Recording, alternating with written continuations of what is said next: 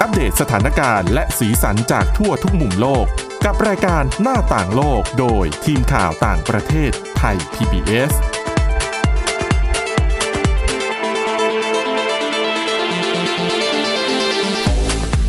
สวัสดีค่ะคุณผู้ฟังค่ะขอต้อนรับเข้าสู่รายการหน้าต่างโลกค่ะ ก็รายการของเรานะคะ ก็จะนำเรื่องราวข่าวสารทั้งข่าวที่เป็นสถานการณ์นะคะ แล้วก็สีสันจากทั่วทุกมุมโลกค่ะนำมาเสนอให้กับคุณผู้ฟังนะคะ โดยทีมข่าวต่างประเทศไทย PBS เจอกันทุกวันนะคะ ทุกวันจันทร์ถึงวันศุกร์ก็ สำหรับวันนี้นะคะก็จะเป็นตอนที่พูดถึงบทสรุปนะคะจากหนังสือเรื่อง 13 สิ่งที่คนเข้มแข็งเขาไม่ทำกันนะคะ เขียนโดยคุณเอมี่โบรินค่ะ เธอเป็นนักบำบัดอยู่ในสหรัฐอเมริกา แล้วก็จะบอกว่าการเขียนหนังสือเล่มนี้เนี่ยเป็นการบำบัดตัวเอง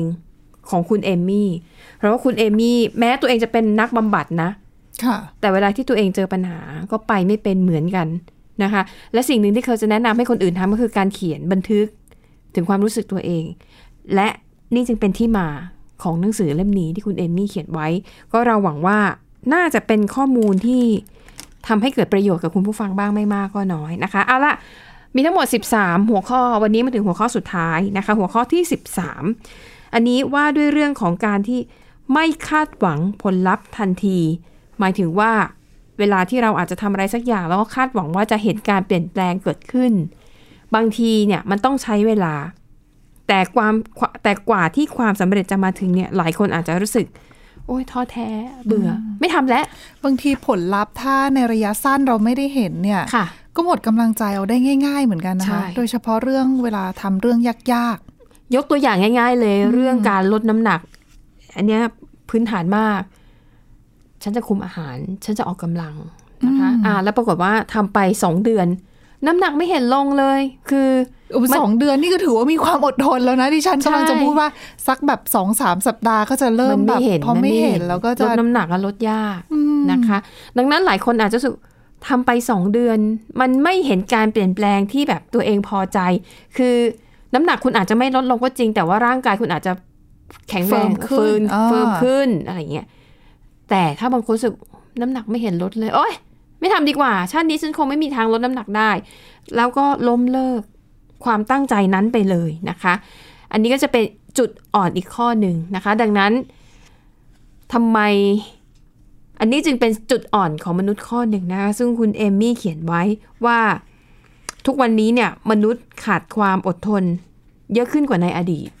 สาเหตุหนึ่งเป็นเพราะสื่อสังคมออนไลน์อืมเดี๋ยวนี้ใช่ค่ะคือเมื่อก่อนน่ะเวลาจะดูภาพยนตร์สักเรื่องหนึ่งอืม ในยุค30-40ปี คือต้องรอภาพยนตร์เข้ามาฉายในโรง ผ่านไปแล้วผ่านไปเลยด้วยนะคะใช่ต้องรออีกเป็นอืมปีนะ กว่าที่จะค่ะเป็นวิดีโอมาให้ดูกัน ผ่านไปอีกนิดนึงอ๋อพอเริ่มมีสถานีโทรทัศน์บางช่องนำภาพยนตร์จากต่างชาติมาฉายในตอนกลางคืน แล้วก็ต้องเฝ้ารอคืนวันเสาร์ที่จะได้ดูภาพยนตร์จากต่างชาติสักเรื่องหนึ่งทุกอย่างดิอะฉันเดาได้เลยว่าช่องไหน เอออะไรอย่างเงี้ยนะ แต่มาดูปัจจุบันสิคะ ค่ะ ไม่ต้องไปไหน ไม่ต้องรอเวลาไม่ต้องอยากดูเมื่อไหร่ยุ่งยากก็เรีดูยนทั้งได้สิ้นแค่อยู่ในฝ่ามืออืมแท็บเล็ตโทรศัพท์มือถือ จะดูซีรีส์ดูหนัง แล้วหยุดเอาไว้ได้ก่อนด้วยนะคะใช่เช่นแบบดูดูๆไปสักสิบนาทีสิบห้าทีแล้วอุ้ยติดภารกิจก็กดใช่หยุดเอาไว้ก่อนแล้วก็ไปทำภารกิจแล้วค่อยมาดูต่อก็ได้ หรือว่าอุ้ยฉากนี้ฟินกำลังเข้าพาเข้านางดูชอบซ้กดกลับแปดดูซ้ำจะดูซ้ำกี่รอบก็ได้ คุณเอมี่ก็เลยบอกว่าเออสิ่งอำนวยความสะดวกเหล่านี้เนี่ยก็เลยทำให้มนุษย์มีความอดทนน้อยลงกว่าเมื่อก่อนเยอะ สังเกตง่ายๆเด็กรุ่นใหม่สมัยเนี้ยนะคะค่ะบอกให้รออะไรนิดนึงเนี่ยเราไม่เป็นอืมเราจะโวยวายจะอะไรอย่างเงี้ย อย่างหลานดิฉันน่ะเป็นไอตัวเล็ก ๆ เนี่ยเขาไม่เข้าคิวนะ อืม คือก็เนี่ยก็พยายามสอนกันอยู่นะคะ อย่างคือเวลาเราไปยังไงเที่ยวคะงานวันเด็กค่ะแล้วก็หิวน้ำก็ต้องไปเข้าคิวซื้อน้ำใช่ไหมคะน้ำมันเยอะ คือผู้ใหญ่เนี่ยแล้วก็เข้าคิวแต่หลานดิฉันเนี่ย ไม่เข้าคิวเพราะเขารู้สึกว่ามันช้าเขาก็จะวิ่งไปอยู่คนหน้าคนแรกเลยอ๋อเออ แต่เราก็จะพยายามสอนเขาว่า ถ้าหนูไม่เข้าคิวอะอืมคนขายเขาจะไม่ขายให้นะเขาก็ไม่ฟังไม่เชื่อเขาก็จะไปยืนอยู่ข้างหน้าของเขาเราก็ปล่อยเขาไปแต่เราอะก็เข้าคิว แล้วคนขายก็จะรู้ไงว่า ก็ต้องขายให้ตามลำดับคนที่เข้าคิวมา ก็ก็ต้องค่อยๆ สอนกันไป แต่มันก็สะท้อนหลายอย่างว่าโอ้โหเด็ก สมัยนี้ใจร้อนมาก คือบางทีอะไรช้านี่ช้าค่ะหน่อยอะไม่หรืออย่างดูการ์ตูนใน YouTube YouTube เนี่ย พอดูไปสักพักก็จะมีโฆษณาใช่ไหมค่ะพอโฆษณาขึ้นมาเท่านั้นแหเปละลี่ยนเลย ก็ไม่เปลี่ยนแต่โวยวายอะไรอะไรอะกดสิกดแต่ให้หมัลานนดิฉันกดให้มันก็เปลี่หายนไปนะพอมันมีเปลี่ยนเรื่องเลยเหรอ ใช่เปลี่ยนเรื่องเลย พอมีโฆษณามาปั๊บค่ะ เปลี่ยนเรื่องทันทีอะนะคะโอ้อย่างนี้ YouTube ก็ไม่ได้เงินเลยสิไม่เอ้ยไม่ได้ใช่สิ เจ้าของไม่ได้ที่ผลิตอืมก็ได้ดูหลายคลิปเลยค่ะ ดูไม่จบแต่สักดูไม่คลิปจบสักคลิป เพราะว่าโฆษณาขึ้นมาก่อนใช่ไหมคะอ่าฮะอันนี้ก็เป็นตัวอย่างหนึ่งนะคะ แต่เราไปดูผลการวิจัยก่อนเขาพบว่ายิ่งเวลาผ่านไปนานเท่าไหร่เนี่ย ความอดทนของมนุษย์เนี่ย ก็น้อยลงเรื่อยๆอะย้อนไปปี 1972 เลย มันมีงานวิจัยที่เขาทำในปีนั้นนะคะ หัวข้อว่าความพยายามในการเปลี่ยนแปลงพฤติกรรมด้วยตัวเอง คือเวลาปีใหม่อะไรเงี้ยเราจะชอบตั้งปณิธาน เดี๋ยวปีหน้าฉันจะทำอย่างนั้นอย่างนี้อะไรอย่างนี้นะคะเขาพบว่าในปี 1972 นะ 25%ของผู้ที่เข้าร่วมการวิจัย ล้มเลิกปฏิทานปีใหม่ของตัวเองหลังผ่านไป 12 อาทิตย์สิบสองอาทิตย์ก็สามเดือน เออ ประมาณ 3 เดือนนิดอืมๆ แล้วเขามาทำวิจัยอีกครั้งในปี 1989 นะคะ ก็เวลาห่างกันเกือบ7-8 ปี ปรากฏว่า คนที่เข้าร่วมการทดสอบ 25% 25%เท่าเดิมนะค่ะล้มเลิกปณิธานปีใหม่หลังผ่านไปเพียงแค่หนึ่งอาทิตย์ โอ้โห เห็นไหมความอดทแต่นดิฉันว่าน้อยมีลงเรื่อยสิ่งรอบตัวมาทำให้เราเปลี่ยนเขาเรียกว่าอะไร เปลี่ยนความตั้งใจของเรา หรือว่ามาบั่นทอนความตั้งใจของเราค่อนข้างเยอะนะคะ ยุคนี้ค่ะๆ ใช่นะคะ แล้วก็ก็เลยอันนี้แหละค่ะ เป็นเหตุผลว่าทำไมคนเราถึงแบบว่าเออความอดทนมันสั้นเหลือเกินนะคะ ซึ่งในหนังสือเล่มนี้ค่ะคุณเอมี่ก็ได้หยิบยกกรณีของคนคนหนึ่งนะคะที่มีความอดทนมาก แล้วก็ใช้เวลานานหลายปีกว่าที่ธุรกิจของเขาจะประสบความสำเร็จ คนนั้นชื่อเจมส์ไดสันอืมนามสกุลคุ้นไหม คุ้นสิคะแหม ผลิตภัณฑ์นี่ราคาโอ้ย แพงมากโอ้สมราคาก็เทคโนโลยีเขาดีก็นะจคะริงแต่บางทีโอ้โหแต่ที่เด่นที่สุดนี่จะเป็นเครื่องดูดฝุ่นใช่ไหมอ๋อใช่ แต่เดี๋ยวนี้ก็มีมาตีตลาดกันค่อนข้างเยอะนะคะค่ะหลายเจ้าเหมือนกัน แต่ไดฝันเนี่ยก็ต้องยอมรับว่าเป็นน่าจะเป็นเจ้าแรกเลยมั้งที่สร้างเครื่องดูดฝุ่นที่ใช้เทคโนโลยีชั้นสูง แล้วก็มีประสิทธิภาพแบบเหนือกว่าทุกยี่ห้อในตลาด เขาเน้นเรื่องของดีไซน์ด้วยนะคะใช่ ดีไซน์ก็สวยแต่ราคาสูงนะใช้งานง่ายนะคะเอ่อเจมส์ไดสันเนี่ย ก็สร้างเครื่องดูดฝุ่นอย่างที่คุณทิตวันบอกว่าประสิทธิภาพดีมากดีไซน์ก็สวยแต่ราคาก็สูงมากเช่นกันนะคะ ปรากฏว่าไดสันเนี่ยใช้เวลาถึง 5 ปีเลยนะคะ ในการสร้างเครื่องดูดฝุ่นที่เป็นเครื่องต้นแบบ คือสร้างไปประมาณ 5,000 เครื่องอะกว่าจะได้โอ้โหกว่าจะสูได้ตรที่ออกลงมาตัวนะคะ ใช่นะคะ แล้วก็เทคโนโลยีของไดสันนี่ก็คือแตกต่างจากคู่แข่งในตลาดทั้งหมดนะคะ เพราะว่าถ้าเป็นเครื่องดูดฝุ่นธรรมดาก็คือใช้ลมดูดแล้วก็เป่า เอาฝุ่นเข้าไปในถุงเก็บฝุ่นใช่ไหมแต่ของไดสันเนี่ยเขาใช้เอ่อเทคโนโลยีแบบพลังแรงเหวี่ยงหนีศูนย์กลางอืมอ่าฮะจริงดิฉันก็ไม่ค่อยเข้าใจหรอกแต่อ่านตามที่คุณเอมี่อธิบายมา ก็สรุปคือใช้เทคโนโลยีการดูดที่มีมีทรงประสิทธิภาพมากกว่า ตอนนั้นน่ะไดสันเนี่ย หลังจากผ่านไป 5 ปี สร้างเครื่องดูดฝุ่นไป 5,000 กว่าเครื่อง จนได้เครื่องที่ลงตัวที่สุด 5 ปีผ่านไปแล้วนะ กว่าจะได้ขายนะ ปรากฏว่าไดสันยังต้องใช้เวลาอีกหลายปีนะคะ กว่าจะหาโรงงานที่สนใจที่จะผลิตอืมสินค้าของเขาที่เขาคิดขึ้นมาเนี่ใช่ยคือถ้ายิ่งเป็นเทคโนโลยีใหม่เนี่ยก็ค่ะความเชื่อมั่นของผู้ผลิตที่จะไปลร่วมลงทุนน่ะนะคะ แล้วก็ผลิตให้เนี่ย เขาก็ไม่แน่ใจไงว่าผลิตมาแล้วขายได้หรือเปล่าใช่ต้นทุนจะจะจมหรือเปล่าหรือเนื่องจากว่าเป็นเทคโนโลยีที่คิดขึ้นมาใหม่อืมดังนั้นไม่ใช่สามารถค่ะใช้ของเดิมที่มีอยู่ได้ อาจจะปต้นระยุกทุต์นได้ก็แค่บาสูงงอย่างอีกอะนะคะต้นทุนจะสูงมากนะคะ ก็กว่าจะหาพันธมิตรได้เนี่ย สุดท้ายหาไม่ได้นะไดสันทำยังไง เปิดโรงงานของตัวเองเลยอืมนะคะ แต่ก็มีประโยชน์ในระยะยาวนะคะ เปิดโรงงานใช่ตัวเองแบบค่ะนี้ก็ นับตั้งแต่วันแรกที่เจมส์ไดสันเนี่ยมีแนวคิดว่าจะต้องผลิตเครื่องดูดฝุ่นที่มีประสิทธิภาพ โดยใช้เทคโนโลยีแบบใหม่ คือปี 1979 จนมาถึงวันที่เขาผลิตเครื่องดูดฝุ่นออกจำหน่ายคือปี 1993 ประมาณ 15 ปีได้ 14 ปี ใช้เวลา 14 ปี แล้วทุกวันนี้เราก็เห็นแล้วนะคะว่าค่ะยี่ห้อ Dyson นั้นประสบความสำเร็จมากแค่ไหน เพราะว่าตอนนี้ก็ไม่ได้มีแค่เครื่องดูดฝุ่น ก็มีอุปกรณ์ของใช้ในบ้านหลายอย่างที่ concept คล้ายๆกันก็คือมีประสิทธิภาพสูง ดีไซน์สวยและแพงมากค่ะนะคะ อย่างไรก็ดีค่ะ หลังจากที่ไดสันนั้นสามารถผลิตสินค้าเพื่อนนำออกมาขายได้นะคะ ในปี 2002 เครื่องดูดฝุ่นไดสันกลายเป็นสินค้าที่ขายดีที่สุด ของเกาะอังกฤษนะคะเขาบอกว่าหนึ่งในสี่ของครอบครัวชาวอังกฤษมีเครื่องดูดฝุ่นยี่ห้อนี้อยู่ในบ้านนะคะ อันนี้ก็เป็นอีกโจทย์หนึ่งเป็นตัวอย่างหนึ่งนะคะ ที่สะท้อนให้เห็นถึงความอดทน ความภาคเพียรที่ใช้เวลานานสิบกว่าปีนะคะ และถ้านับรวมจนถึงทุกวันนี้ก็กว่า 30 ปีแล้วนะที่สินค้ายี่ห้อไดสันเนี่ย ขายไปได้ทั่วโลกอืมอืมก็ยังถือว่ายังติดตลาดอยู่อะนะคะ ใช่นะคะ แต่ว่าเดี๋ยวนี้พอมีผ่อนศูนย์เปอร์เซ็นเนี่ยการตัดสินใจซื้อ มันก็ง่ายขึ้น แต่ว่าก็มีอีกหลายยี่ห้อที่คุณภาพใกล้เคียงกัน แต่ว่าราคาคุณภาพดีใกล้เคียงหรือเปล่าดิฉันไม่อะรแน่ใจแต่ดีไซน์ใกล้เคียงอะใช่ แต่จริงๆไม่เคยแบบซื้อมาใช้ไงก็เลย ไม่รู้ว่าจะเปรียบเทียบได้หรือเปล่าใช่ไหมเออ แต่ไม่แน่นะ พอเทคโนโลยีเขาคิดมาแล้วไงการนำไปดัดแปลงหรืออัดแอปมาใช้ก็อาจจะ ถูกกว่า คุณไดสันที่ต้องแบบคิดเองใหม่ตั้งแต่ต้นนะคะอะอันนี้ก็คือจริง ๆ ประเด็นเนี้ยก็ไม่ต้องมีอะไรพูดกันมากอะนะคะ มันมันก็เข้าใจง่ายอยู่แล้วว่า คืออดทน อดทนและอดทนเท่านั้น แต่ก็ต้องอดทนอย่างมีเป้าหมายนะคะ ไม่ใช่บางครั้งเนี่ยตั้งเป้าหมายสูงเกินไป อืมอืมซึ่งโอกาสคือบางทีก็ต้องโอกาสประเมิน ถูกศัมกองยภาพของในความของเป็นจริงด้วยใช่ค่ะอือฮึนะคะอะและนี่ก็คือบทสุดท้ายนะคะ จากหนังสือเรื่อง 13 สิ่งที่คนเข้มแข็งเขาไม่ทำกันนะคะ ก็เดี๋ยวก่อนที่จะจบตอนจากหนังสือเล่มนี้เนี่ย เดี๋ยวในเบรกที่ 2 เราจะมาสรุปกันอีกครั้งว่า 13 สิ่ง ที่คนเข้มแข็งเขาไม่ทำกันเนี่ย มันมีอะไรบ้างนะคะ เดี๋ยวตอนนี้พักกันสักครู่ค่ะ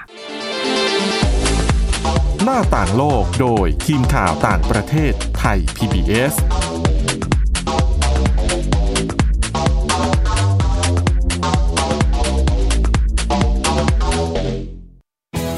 ไทย PBS ดิจิทัล Radio Infotainment for All สถานีวิทยุดิจิทัลจากไทย PBS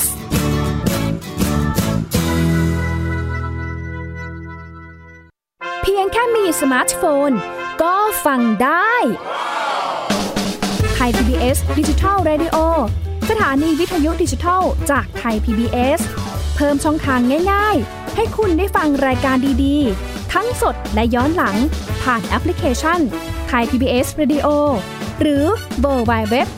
ไทยพีบีเอส Digital Radio Infotainment for all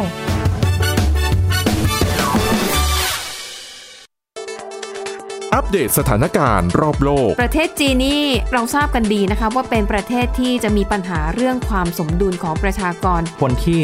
ได้รับความสนใจจากวิกฤตในครั้งเนี้ยก็คือนายกรัฐมนตรีนิวซีแลนด์เรื่องราวสีสันจากต่างแดน ก็มีช่อง YouTube เป็นของตัวเองใช้ชื่อว่าครัวคุณยาย โรงพยาบาลเพื่อดูแลช้างเหล่านี้ที่เมืองมัทุราค่ะที่รัฐอุตตรประเทศ จะมีภารกิจก็คือส่งนักบินอวกาศผู้หญิงล้วนอืมๆออกค่ะไปทำภารกิจ หน้าต่างโลก โดยทีมข่าวต่างประเทศไทย PBS ทุกวันจันทร์ถึงศุกร์ 12 นาฬิกา ทางไทย PBS ดิจิทัล Radio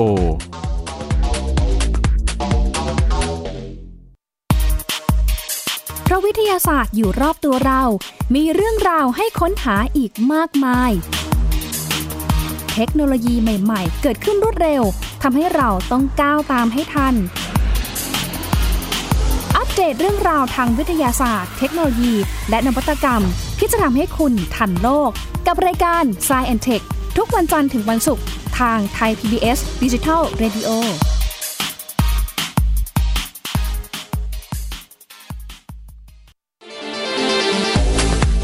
หน้าต่างโลกโดยทีมข่าวต่างประเทศไทย PBS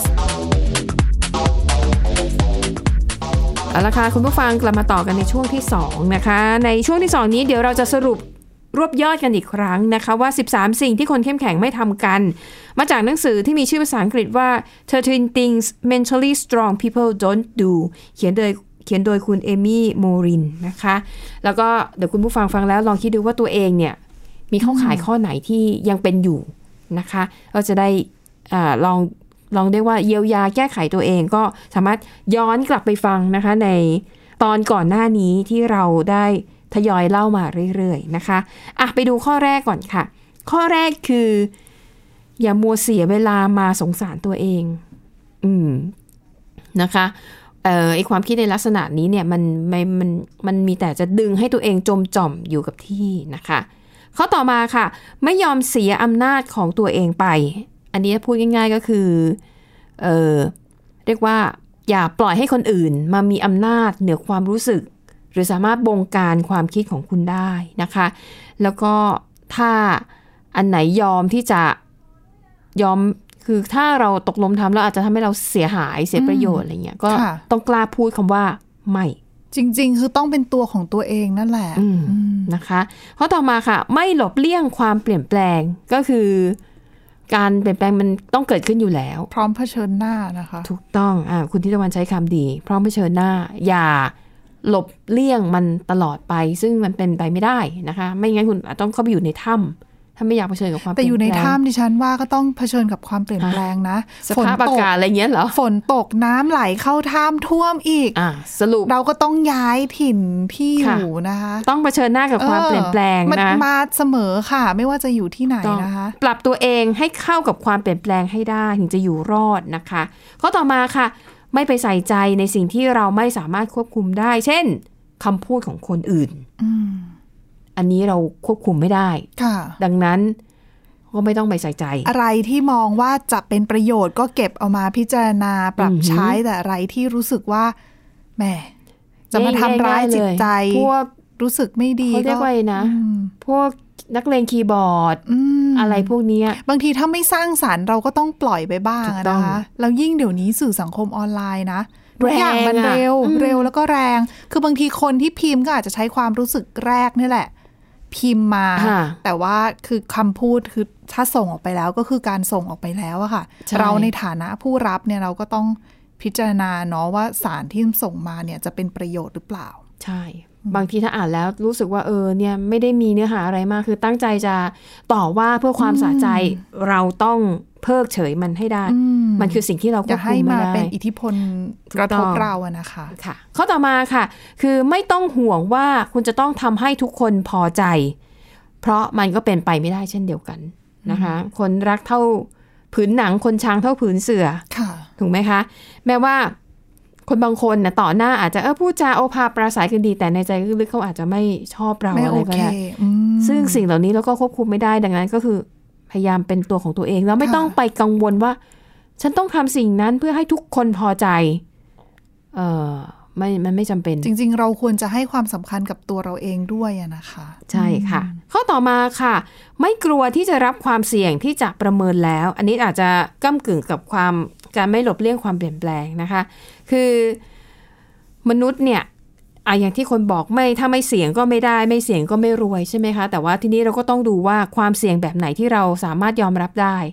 คือถ้าเสี่ยงแบบสุดโต่งให้ลงทุนไปแล้วอาจจะหมดตัวไปเลยหรืออะไรอย่างนี้ก็อาจจะต้องพิจารณาหนักๆหน่อย แต่ถ้า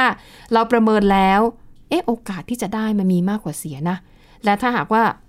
เลวร้ายที่สุดเราขาดทุนจริง ๆ เรายังพอมี เอ่อเงินก้อนนี้หรือยังมีอะไรที่ยัง support เราได้อยู่ อันนั้นถือว่าเป็นความเสี่ยงที่ผ่านการประเมินแล้ว ก็น่าลอง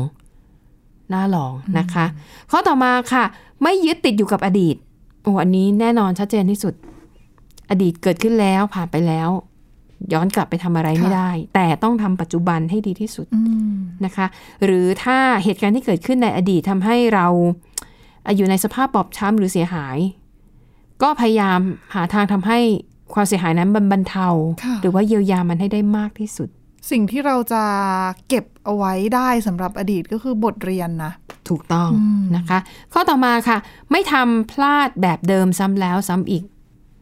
เขาเรียกว่าอะไรนะ พลาดครั้งที่หนึ่งเนี่ยยังยอมรับได้ แต่ถ้าพลาดครั้งที่สองแล้วเป็นเรื่องเดิมๆประเด็นเดิมๆอีก อันนั้นไม่ไหวแล้วอันนั้นต้องพิจารณายิ่งครั้งที่สามนี่ไม่ได้อะจะต้องโดนไล่ออกเลยนะคะ ข้อต่อมาค่ะ ไม่ขุนเคืองในความสำเร็จของผู้อื่น ถ้าพูดง่ายๆก็คือ อย่าไปมัวแต่นั่งอิจฉาคนอื่นอะถ้าเราเห็นว่าเออเขาสำเร็จลองเปลี่ยนสิเปลี่ยนจากค่ะความอิจฉาไปดูซิว่าทำไมเขาถึงสำเร็จนะคะ อย่างบางคนบอกโอ้ยคนนั้นได้เลื่อนตำแหน่งเหรอ ไม่มีอะไรมากหรอกก็คงจะเลียเก่งสินะอะไรอย่างเงี้ยแต่อันนี้ลองปรับทัศนคติของตัวเองใหม่ ว่าเออถ้าเขาได้เลื่อนตำแหน่งก็ก็น่าจะมีอะไรดี ๆ ในตัวเขา นะคะ เพราะว่ามัวแต่อิจฉาคนอื่นมันก็ไม่ทำให้อะไรดีขึ้นไงเราก็เครียดด้วยวันวันๆนอนไม่หลับเพราะมัวแต่อิจฉาคนอื่นนะคะข้อต่อมาค่ะ ไม่ยอมแพ้หลังจากความล้มเหลวในครั้งแรก อันนี้ก็จะคล้ายๆการเรียกว่าไม่หวังผลลัพธ์ทันทีนะก็คือ มันต้องอดทนน่ะนะต้องคะทุกอย่างต้องใช้เวลานะคะ ไม่ใช่ว่าทำตอนนี้ได้เลยนาทีอืมต่อไปอืม นะคะข้อต่อมาค่ะ ไม่กลัวการอยู่คนเดียว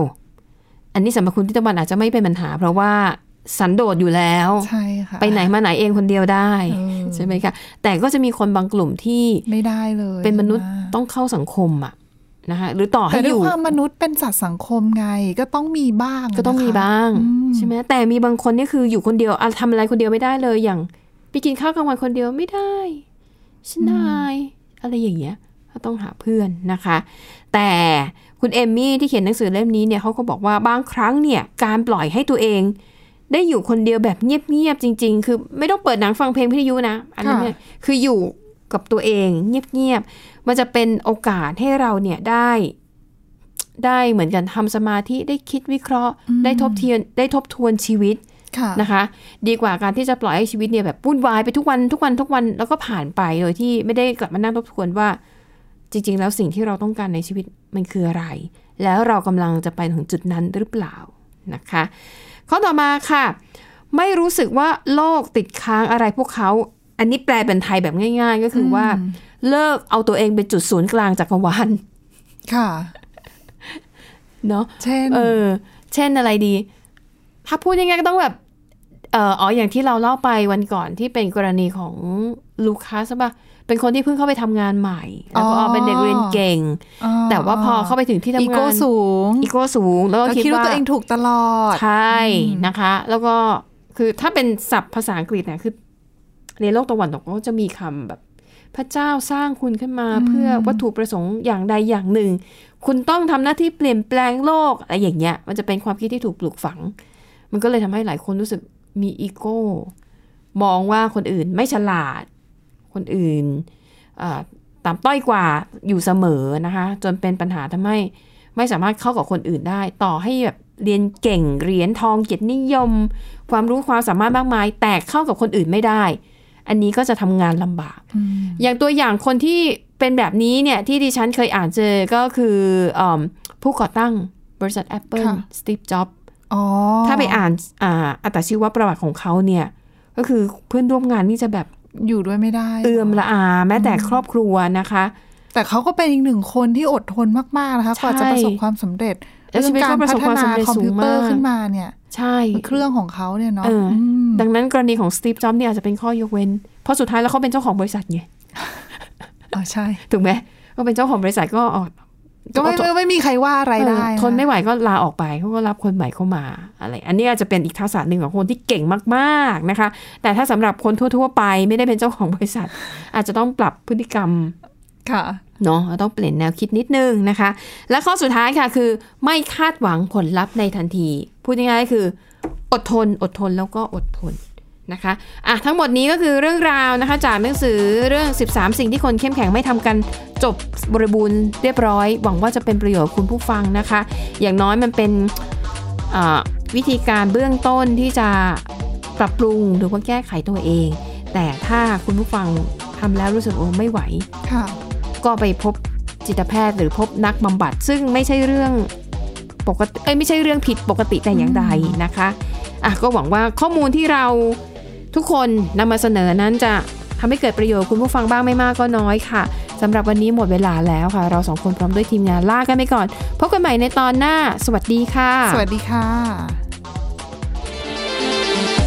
Thai PBS podcast. View the world via the voice.